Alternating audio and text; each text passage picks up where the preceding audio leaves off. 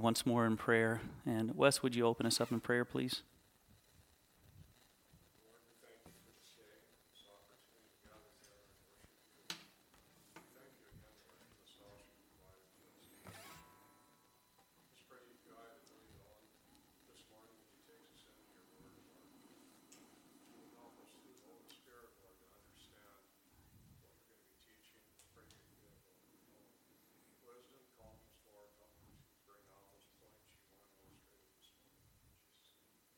Amen. I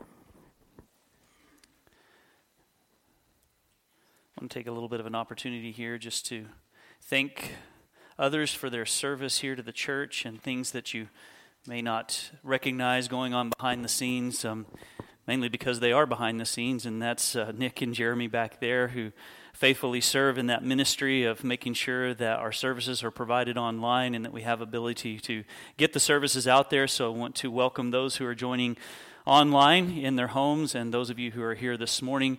And uh, thank you, uh, guys, for doing your work back there. For those who are serving up here on our worship team and, and in many other areas in our church, I know many of you are engaged and really appreciate that because it takes a body working together uh, in glorifying God and the advancement of His kingdom. So thank you all for participating in that and what you do for the church.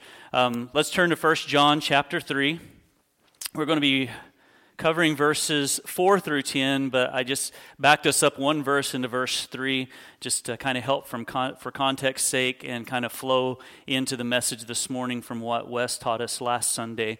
And I think we actually have those verses that we'll be able to project here for you on the screen here in just a moment.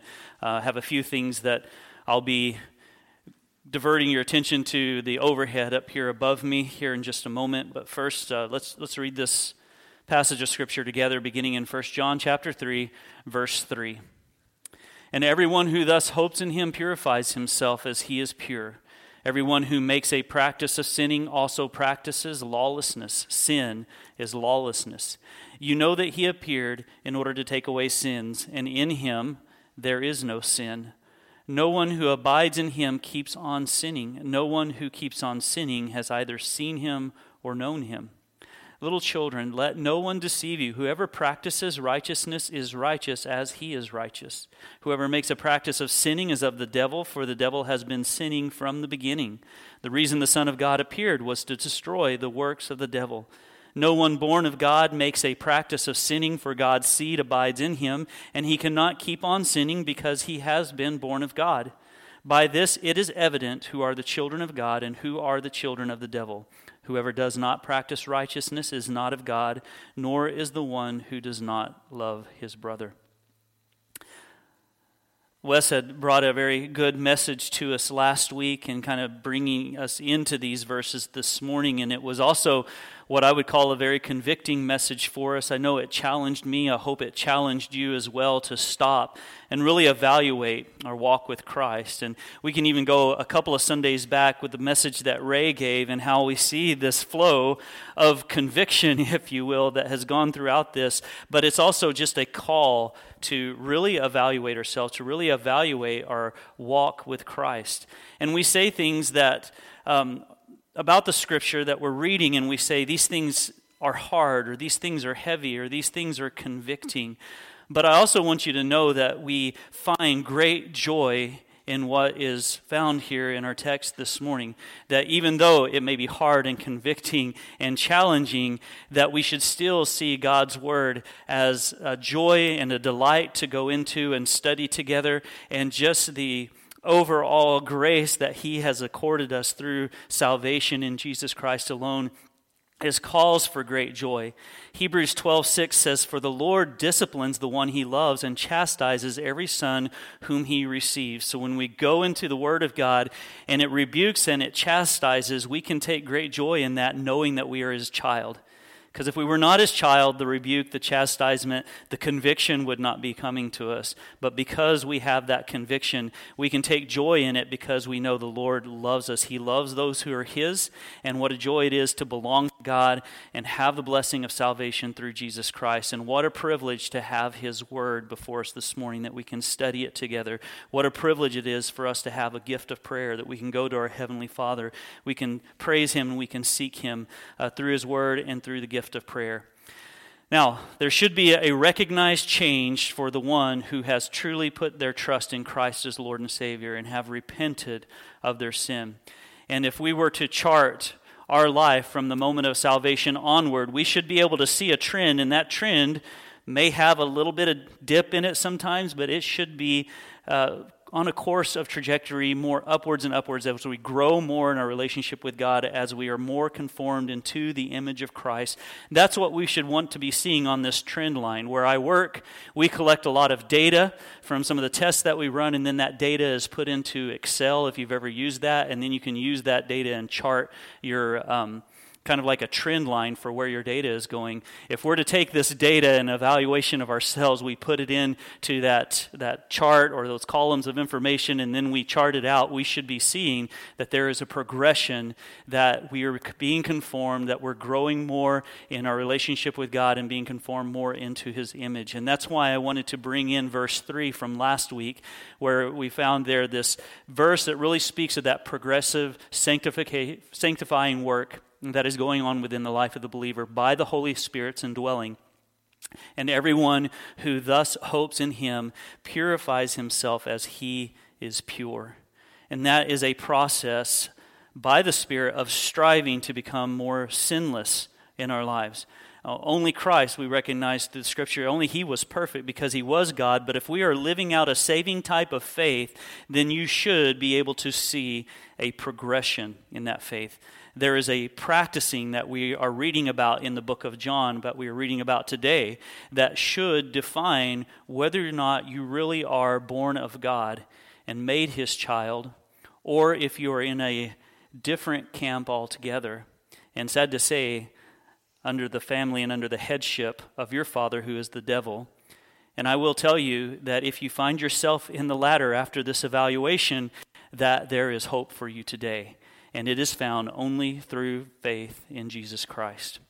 There's some key definitions that I want us to look at first before we move on, and uh, we're going to show a chart here in just a moment, but let's. Uh, well, yeah, you can go ahead and put it up there. We're going to cover this here in just a moment, but follow along with me uh, looking at verse 4 where we really are this morning. It says, Everyone who makes a practice of sinning and also practices lawlessness, sin is lawlessness. So, everyone who makes a practice of sinning also practices lawlessness. Sin is lawlessness. So, key definition here is what is sin? I think you could probably all hopefully stand up here and tell me what you, you think it is, what the biblical definition is. And the way I'm going to describe it is not to uh, just diminish the impact of sin in our life or the damaging effects of it, but sin, simply put, is missing the mark. Sin is missing the mark, and we all have failed to meet a mark that is out there for us, and that is the perfect mark, which is God Himself, the standard of God, which is His holy word. And Romans 3:23, Paul puts this uh, very well that we have all sinned and fallen short of the glory of God. So it has in mind this standard, or if you could imagine this target with a bullseye, that bullseye being the perfection of God, us striving to hit that mark as Christians in our walk with Him, but we have all fallen short. That arrow or that dart, if you will, has landed short of that. We, we fail to hit that perfectly every time.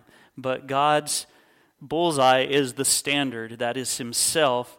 And when we sin, we miss that mark. And consequently, we are guilty before a holy God whose standard is perfection.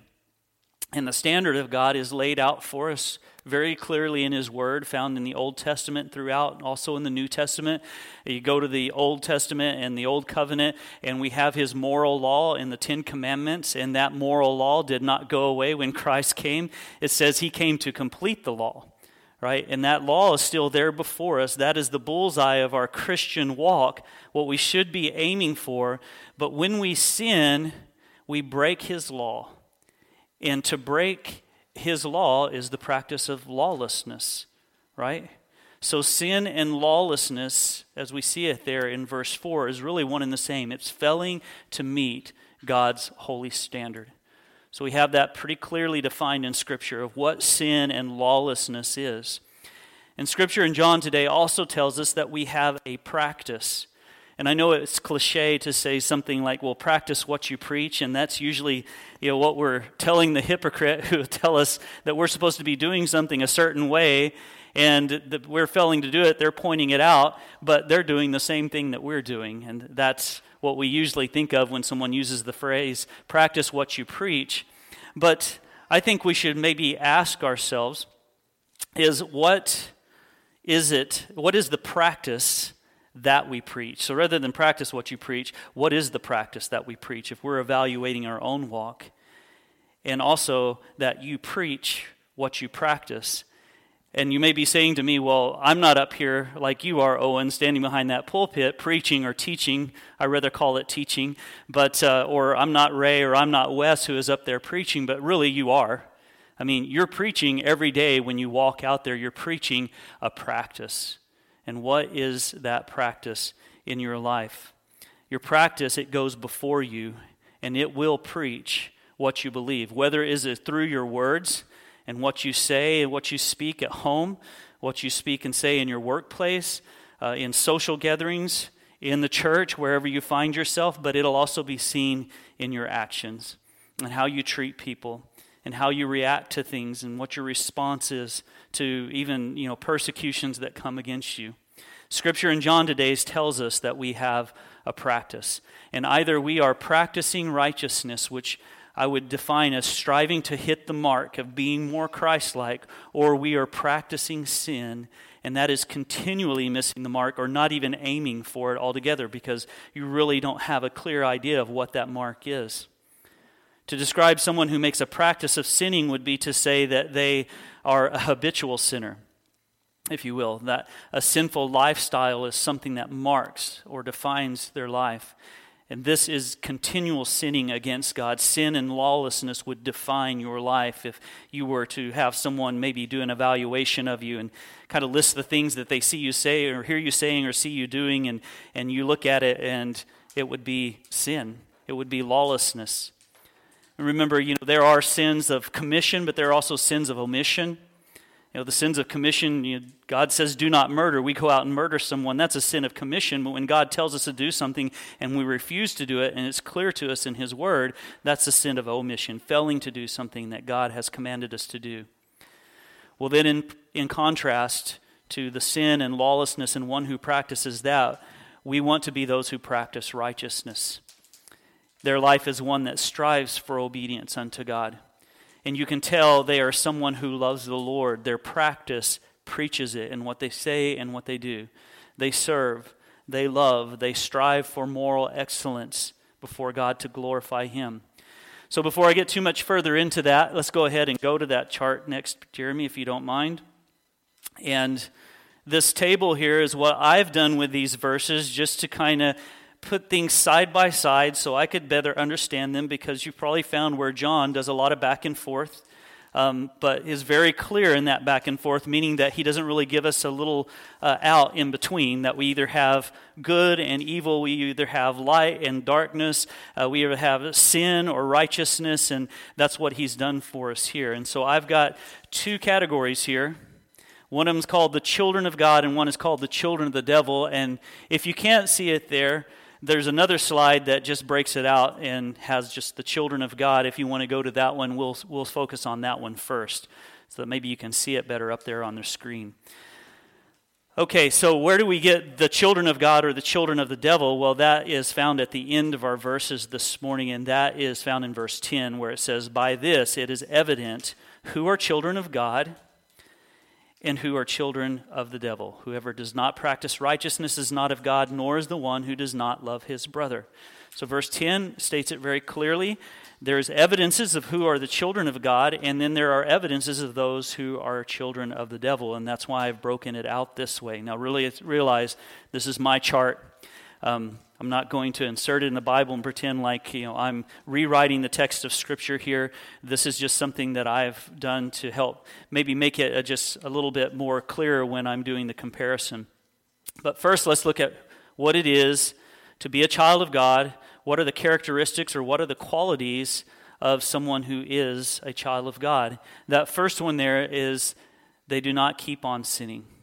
That keep on sinning is that, that progression Uh, that is a, a day by day kind of thing. But look at verse 6. No one who abides in him keeps on sinning. So, pretty clear that if you're a child of God, that you shouldn't keep on sinning. There shouldn't be this defined sinfulness, lawlessness when one observes your life or when you observe your own life and evaluate this.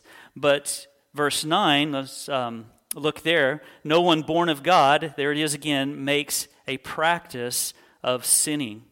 No one born of God makes a practice of sinning.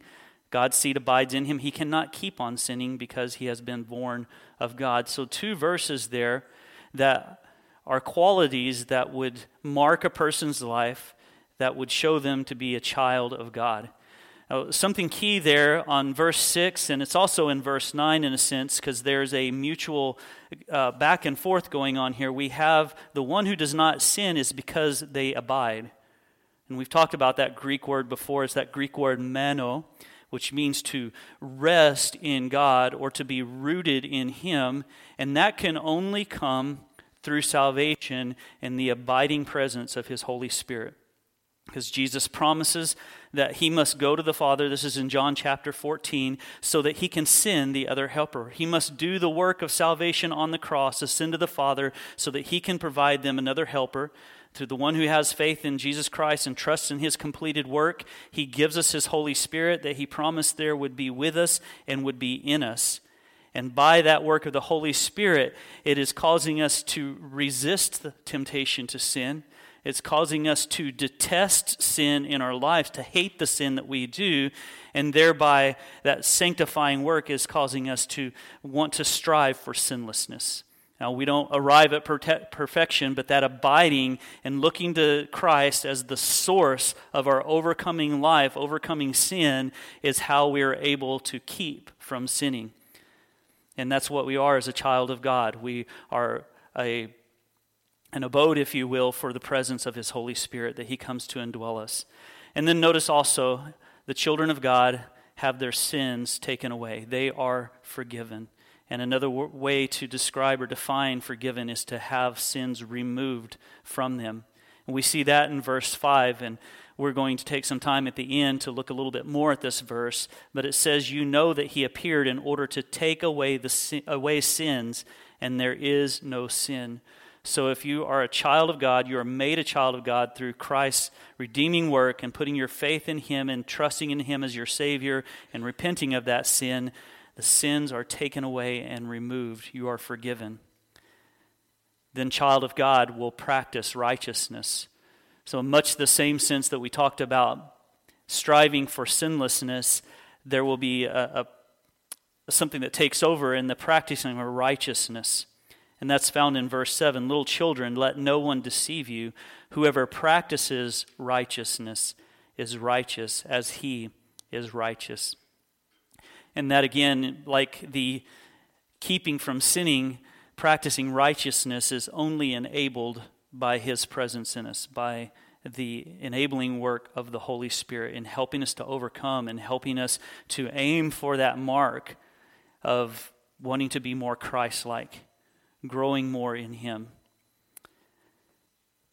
And then the fourth one on that row down from children of God is that God's seed abides in Him and a child of God is called born of God. Verse 9 No one born of God makes a practice of sinning, for God's seed abides in him, and he cannot keep on sinning because he has been born of God. By this is evident who are the children of God and who are the children of the devil, who does not practice righteousness, is not of God, nor is the one who does not love his brother. So it's very black and white there. You are either born of God or you are not born of God. And if you are born of God, if you have been born again, then God's seed abides in you. And we've talked about that. Holy Spirit coming to indwell the life of a believer. Ray is teaching the kids about the Holy Spirit. And that's why we're called children of God, because now we have Him in us, and His seed abides in us. So it's not just us abiding in Him, but it's Him in us. There's that, that mutual knowing that we've talked about before that not only does do we know God or we can say that we know the Lord, but the Lord knows us. That he knows us as his child. It's like the shepherd who hears the voice of his sheep. He knows his sheep and they know him. And that's what it is to be a child of God and be born of Him into a new life. We are a new creation in Him. And then lastly, I put here that the child of God loves his fellow brother. And that is something else that we're able to do by the Holy Spirit. The same indwelling of the Holy Spirit among the children of God, who all are children of God, we are to love one another. We are brought into the same family of God, and we are to show love to our brothers and sisters in Christ. This doesn't mean that we don't show love to the outside world and those outside of the household of faith, but we should be showing even more love and more care and concern for the body of Christ, for those who are his children. We should want that other would be in the family of God, and we should make it our, our effort to proclaim the gospel wherever we are so that they can become children of God. All right, so those, those are the ones that would be qualities or characteristics of who is a child of God. But let's go to the other one now. This may be the harder chart to look at and consider and evaluate ourselves against. Who are the children of the devil? I think John is pretty clear in describing what the qualities or characteristics are of this type. Notice that they make a practice of sinning. And we read that in verse 4 already. Everyone who makes a practice of sinning also practices lawlessness. Sin is lawlessness. Look at it again in verse 8. Whoever makes a practice of sinning is of the devil, for the devil has been sinning from the beginning. That's, that's what we'd call the very hard and the very uh, weighty stuff when we look at things like that. Do you make a practice of sinning? Is that a habit in your life? that you continue to walk in this pattern of sin and lawlessness. Second thing is, is they, has, they have not seen him, nor do they know him. I can get that from verse 6 where it says, No one who abides in him keeps on sinning. No one who keeps on sinning has either seen him or knows him. So if you do not know the Lord and he does not know you, that mutual kind of knowing, then are you were without his presence within you. The Holy Spirit is not in the one who is a child of the devil. They have not seen him, they have not known him. And then, thirdly, does not practice righteousness. So, in contrast to the one who walks and patterns their life after Christ, and you could say practices righteousness, this one has no aptitude for it. Because, again, no presence of the Holy Spirit within, so they're not doing anything to practice righteousness. Their life is marked by a pattern of sinful behaviors, that habitual sinfulness, and rather than it being one who's striving after righteousness. Another mark of the child of the devil is that they are not of God. In order to be a child of God, you must be born again. But if they are not born again and have been regenerated and made new in Him, then they are not His child and there will be no evidence of them being a child of God because they don't love their brother. They're not made part of the family of God, and so they have no love for those with, within the church, or they might be able to fake their way for a while, but when you really see their heart or hear the things that are in their heart, there's evidence, it gives evidence that they are not of God. They're not part of His family, and therefore they are children of the devil. So I hope you're able to see there with me the very stark contrast between those who would be considered children of God and the things that would mark their life or the things that should mark your life. If you are claiming to know Christ and be found in Him, then these things should be marking your life. But if you're not, then you're under another headship of your spiritual home. I guess I could say it that way because you have one father or the other. You can't have both, and you can't have something in between. So, who your father is will be evidenced by what you practice or what you preach. And Jesus gets to the heart of the matter when speaking to those who, I don't know, you call them the, the Jesus groupies. Um, they followed him for all the miracles that he performed. They wanted to see if he was just going to be able to you know, increase the fish and the bread and feed them all again. And, and when he was able to do that, they followed after him and that he, he did some really neat things through the miracles that he was able to perform. But then when he started to speak of the hard things, the challenging things that pointed to his death and what he would accomplish, the the true colors of them would be revealed, and Jesus would recognize them for who they were, even though they were following after him just uh, for, for the show, is what they wanted. When he started speaking of the things that would be hard for them to understand, then they began to reveal their true colors, and Jesus points them out. John chapter 8, verses 42 through 44. If you'll want to turn there with me, look at John chapter 8, verses 42 through 44.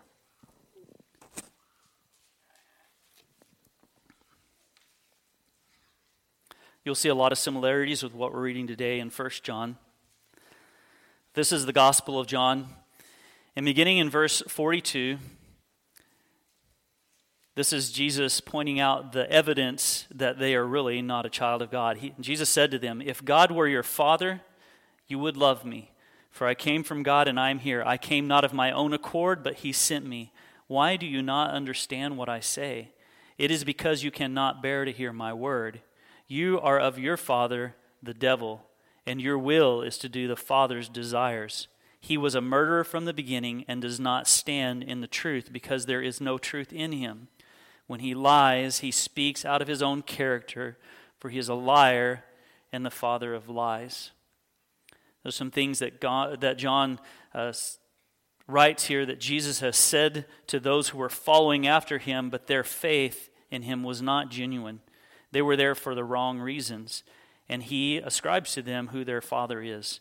They are of their father, the devil. And you can see that they're, they're shown as uh, liars because they're of him. Their father is a murderer from the beginning. He does not stand in the truth, there's no truth in him. And for those who are his children, the mark of true salvation should also be evidenced in what they practice. And that practice should be preached through their lives and the things that they say and the things that they do.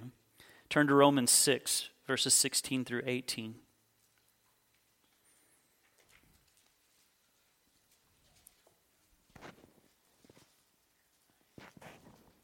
I know I should be drinking water rather than coffee because the more coffee I drink, the faster I will speak.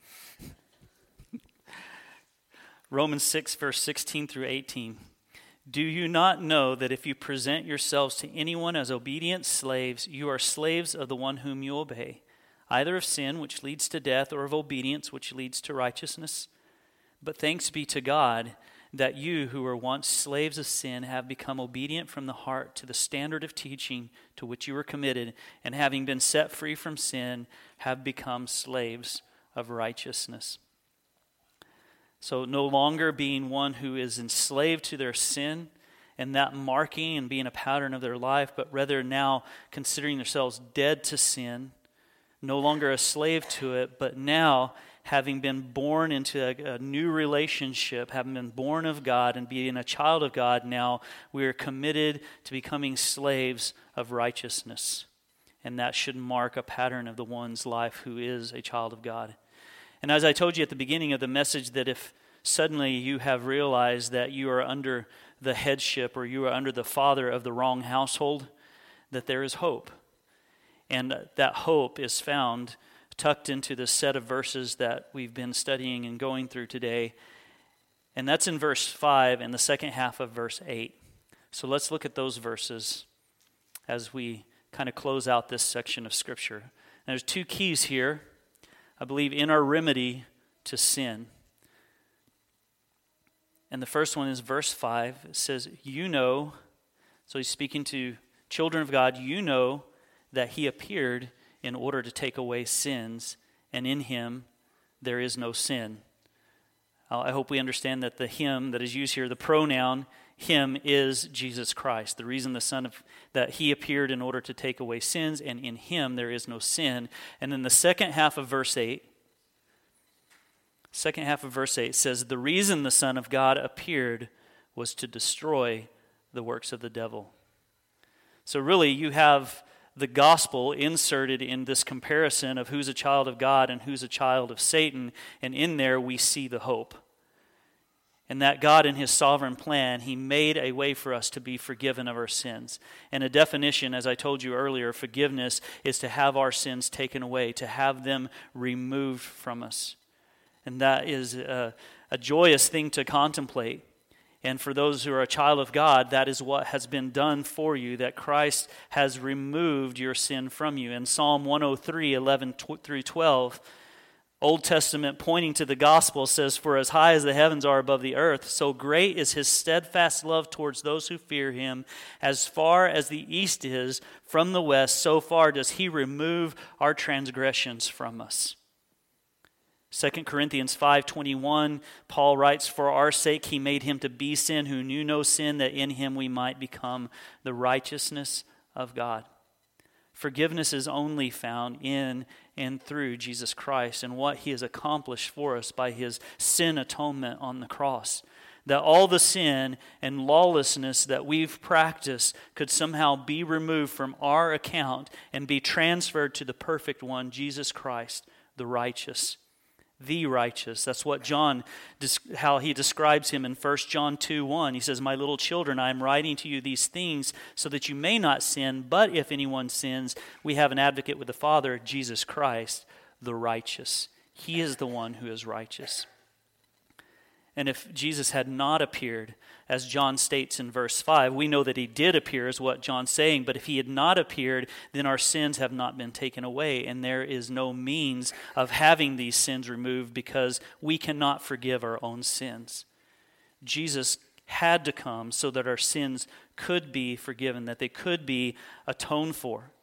See, we cannot work them off. Know, my dad used to tell me, and he jokingly, when we'd go out to eat, and he's like, "Oh, I don't know if I have enough money to pay for this. You might have to go wash dishes, as if I might have to work off the the bill." we can't do that for our sin. It's impossible for us to do that. We cannot atone for them. But praise be to God, He sent us a perfect Savior in Christ Himself, and the only one worthy and qualified, because as John states, in Him there is no sin. In Owen, there is sin. Ray, there is sin. Julio, Wes, Jeremy, uh, Maria, there's pointing fingers here. I could point at every one of you. there is sin. Marriage counseling at uh, 3 p.m. but in Jesus, there is no sin. Our sin atonement required a sinless Savior, one that was utterly worthy and one whose blood atonement would be sufficient once and for all to cleanse us from all of our sin.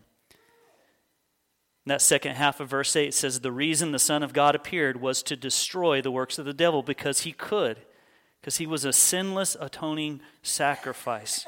If the lawless one was not under the restraint of God, imagine how rampant sin and lawlessness, the works of the devil, imagine how that bad that would be. You know, even now the enemy cannot do what he is not permitted to do. In 2 Thessalonians chapter 2, 7 through 10, Paul offering encouragement to those who were believers, he says these things will be revealed in time, but there is one who is restraining them. But there will be a lawless one who has appeared. It's even already at work. I mean, we even see that today. It just seems like society is degrading further and further into sin and lawlessness. We can see that only he who now restrains it will do so until he is out of the way, and then the lawless one will be revealed, whom the Lord Jesus will kill with the breath of his mouth and bring to nothing by the appearance of his coming. The coming of the lawless one is by the activity of Satan with all power and false signs and wonders, and with all wicked deception for those who are perishing because they refuse to love the truth and so be saved. And in Jesus appearing for the first time, and through what he accomplished on the cross, he destroyed the works of the devil. No more would sin have dominion over those who put their faith in Jesus Christ and repent of their sin. Romans 6 12 through 14, let no one let not sin, therefore, reign in your mortal body to make you obey its passions. Do not present your members to sin as instruments for unrighteousness, but present yourselves to God as those who have been brought from death to life, and your members to God as instruments for righteousness. For sin will have no dominion over you, since you are not under the law, but under grace. And uh, I inserted just that passage, and remember that Paul will go in saying that grace is not a license for you to go on sinning if that's in you and you're seeing a pattern of sin in your life, you need to evaluate and see really, are you a child of God? But remember that sin no more has dominion over you because of why? Because of what we read in that second half of verse 8. The reason the Son of God appeared was to destroy the works of the devil, that they were destroyed on the cross. And in Christ, our hope rests in that though death, the physical death, will come to us all, we are not going to escape that on this earth. But the scripture speaks of another death, and it's called the second death in the book of Revelation.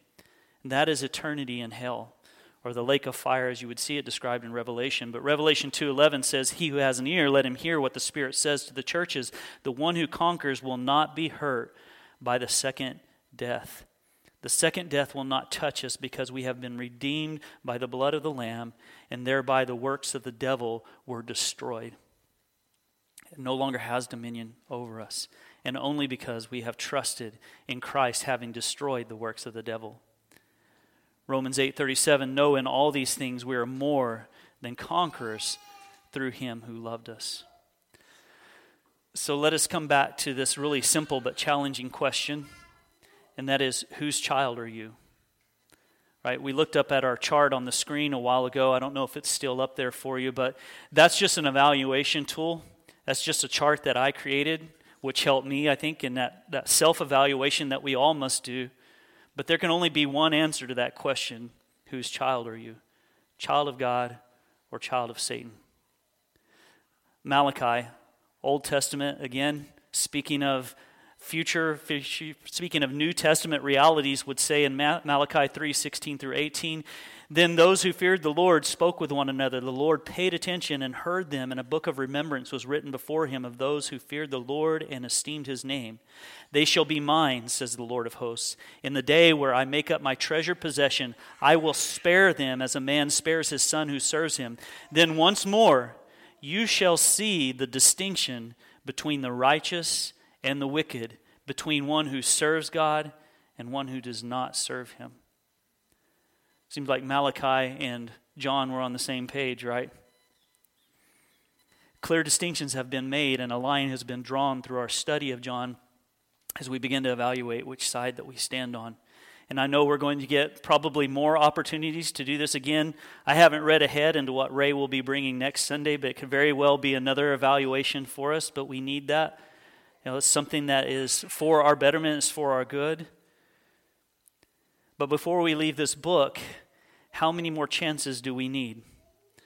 Because none of us are promised tomorrow. So we better be sure under whose headship are we under? Whose family are we part of? Who have you given your life over to? Do you find yourself continually walking in habitual sin, never finding victory, much less wanting victory over that sin that holds you? As I said at the beginning, that it is not too late to receive the salvation that God has for you. You can be brought in as a child of God just like we all once were. That is, by grace you have been saved, saved through faith. Faith is the completed work of Jesus Christ upon the cross and the forgiveness of our sins. Repent of your sin and turn to Him today. Trust in His forgiveness, and the second death will not be for you. you know, John makes his purpose in writing this letter very clear. We're going to be covering it again, but it's found in 1 John 5:13. He says, "I write these things to you who believe in the name of the Son of God, that you may know that you have eternal life." This is to enable us as readers to examine ourselves so that we might know whether or not our faith is genuine, whether it is a real saving kind of faith. I remember in the book of James that he writes of those who would assent to there being a God, who would profess a belief, but he says even the demons have that belief, but there is no practice in their life. There is no way of defining whether or not they have put their faith in Jesus Christ and trusted in him as their Savior because you don't see anything working out of their life that gives evidence to that. We want our lives to give evidence of a saving faith.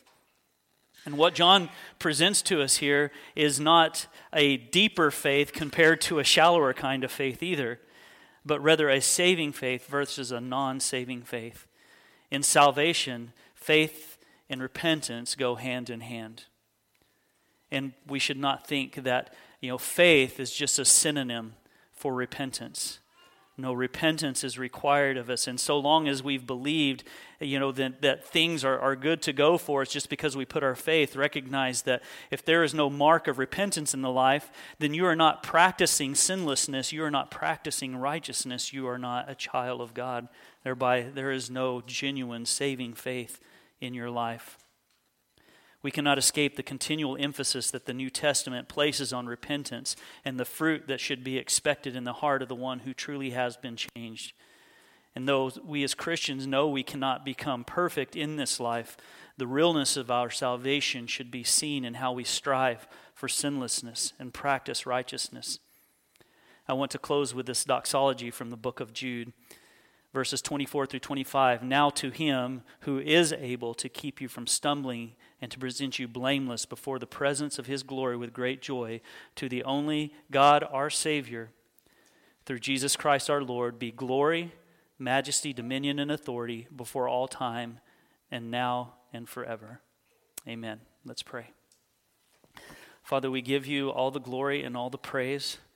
And everything that was said here in this teaching and everything that we've studied here, God, I pray that um, you would be in it and that you would work through it. And a lot of it was my words. And God, I pray that there's anything that I said in error, that you would take that, you would remove it from our, our minds, that you would help us not to understand it, that everything that we've taken in here today from your word would just, the truths would be infused in our lives. And God, that we would begin to live this out in us that one would be able to look upon us and see that we are a child of God and it be evidenced by a genuine saving faith. That we are striving to be sinless in our walk, Lord, that we are striving to be righteous and to practice that, and that we are looking to your abiding presence in us to help us in that, God.